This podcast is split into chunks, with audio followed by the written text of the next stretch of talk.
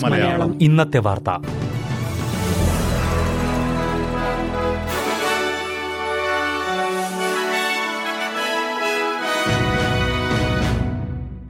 നമസ്കാരം. S B S Malayalam ഇന്നത്തെ വാർത്തയിലേക്ക് സ്വാഗതം. ഇന്ന് രണ്ടായിരത്തി ഇരുപത്തിമൂന്ന് ഓഗസ്റ്റ് നാല് വെള്ളി. വാർത്തകൾ വായിക്കുന്നത് റിന്റോ ആന്റണി. നാണയപ്പെരുപ്പം പ്രതീക്ഷിച്ച നിലയിലേക്ക് താഴാൻ കൂടുതൽ സമയമെടുക്കുമെന്ന് റിസർവ് ബാങ്ക് റിപ്പോർട്ട്.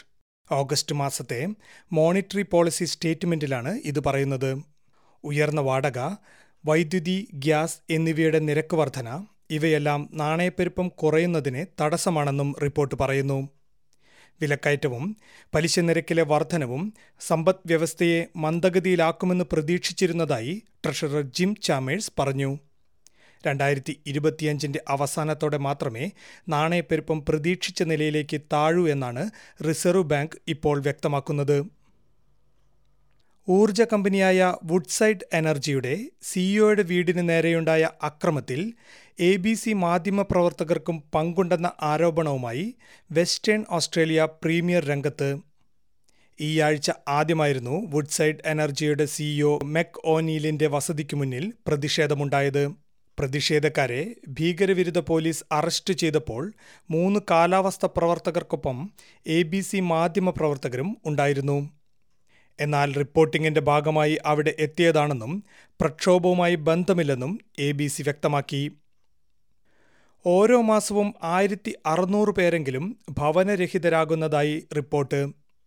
ഭവന ലഭ്യതയിലെ കുറവും സാമ്പത്തിക പ്രതിസന്ധിയുമാണ് ഇതിന് പ്രധാന കാരണമായി കാണുന്നത്.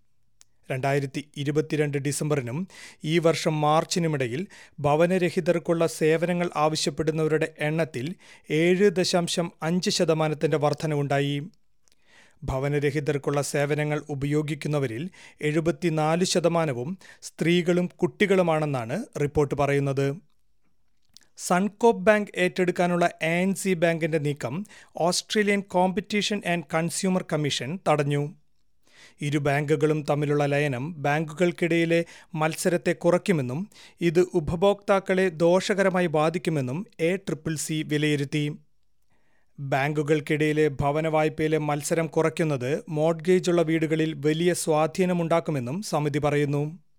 എന്നാൽ ഈ തീരുമാനത്തിനെതിരെ അപ്പീൽ നൽകുമെന്ന് എ അധികൃതർ അറിയിച്ചു.